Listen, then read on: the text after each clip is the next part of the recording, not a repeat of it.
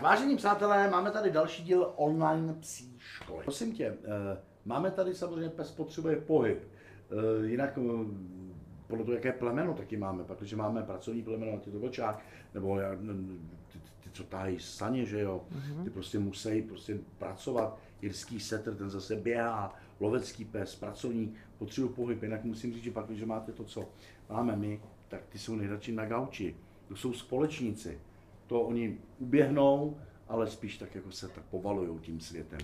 Nicméně pohyb je potřeba. Přesně Kolik tak. procházek by mělo opravdu, ať je to takový či makový plemeno, jo, jsme někde, nemůže běhat, vlčák nemůže být na cvičáku, jak by opravdu aspoň ten základní vycházkový režim měl u psa být.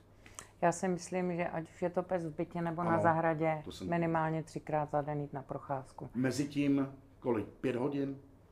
Tak eh, samozřejmě, kdo chodí do práce, je v práci 8 hodin, tak mezi tím nepůjde venčené to zvíře. Takže ráno ho vyvenčím pořádně na tu hoďku, Ano. odejdu do práce, přijdu z práce, dejme tomu po 8-9 hodinách, což je klasická pracovní doba, a pak s tím sem jdu na dvě hodiny ven. Jo? A zase přijdu domů a večer už potom dám procházku podle situace, jestli chci jít na větší Jasně. nebo na menší, záleží na situaci, na okolnostech a na plemenu toho daného psa, No na zvyklostech. A teďka uh, jde ještě tady jedna věc, jenom koukám do nápovědníku, protože přeci jenom máme to hodně, co vám všechno chceme říct a kde se najdete. Online psí škola, tam samozřejmě veškeré tyto témata jsou otevřené a můžete v nich listovat a, a pouštět si. Uh, jízda autem do třetice, to je takové třetí téma dnešního dílu. Jízda autem je opravdu nesmírně důležitá. Uh, zvykat po kouskách, po chvilce třeba víc psa jenom na procházku, tady kousek pět kilometrů, než jsme v lese, nebo delší úseky, eh, jako skončit na to, že do něj ládujete kinedril, není úplně nejlepší, že jo. Ale pojďme si říct, může se stát. No, takhle, je pes od psa, povaha od Ano. povahy.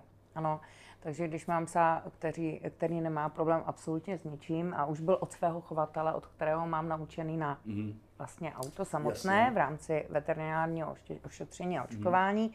Tak to zvířátko, to štěňátko je připravené na to auto. Je připravené na klec, je připravené na auto, mm. takže většinou nemá problém.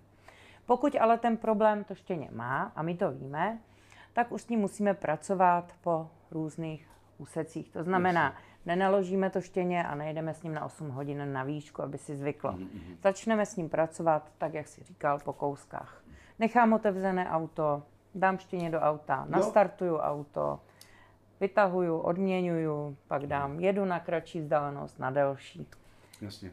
To by třeba mohlo zajímat Danku Šinkorovou, moji kolegyni, protože ta si ze Sicílie přivezla eh, pejska, který tam prostě našla od tuláčka, tuláčku a ona si zařídila všechny věci, všechno očkování a opravdu si ji přivezla. Mm. A taky říká, víš co, já na vodítku, ona by mě utekla, ona na té Sicílii byla zvyklá lítat, ta Na Sardinie volno? byla zvyklá, jasně, mm, no. šílený, tak se bojím, teďka ona je lovec, tak štěňdu jako srnky tady, že sníh poprvé. A musím říct, že s tím autem opravdu, eh, říkal já, prostě ona je vystresovaná, jo, nikdy auto nezažila, tak to třeba Danko, to je pro tebe rada Určitě ještě k tomu doporučuji nedávat pít a nedávat žrát takovému vystresovanému zvířátku. Mhm. Může použít i různé přírodní přípravky na trošku na uvolnění, vyklidnění, Mhm. ale dle mého nejlepší je co nejvíce cestovat, aby ten pes se to naučil. Vážení přátelé, přepravu autem máme za sebou a nás čekají další témata online psí školy. A už na všechny minulé díly si můžete samozřejmě okamžitě podívat, všechno si projít a věřte, že se psem a s online psí školou vám to půjde lépe. Mějte se hezky. Ahoj! Mějte se, ahoj!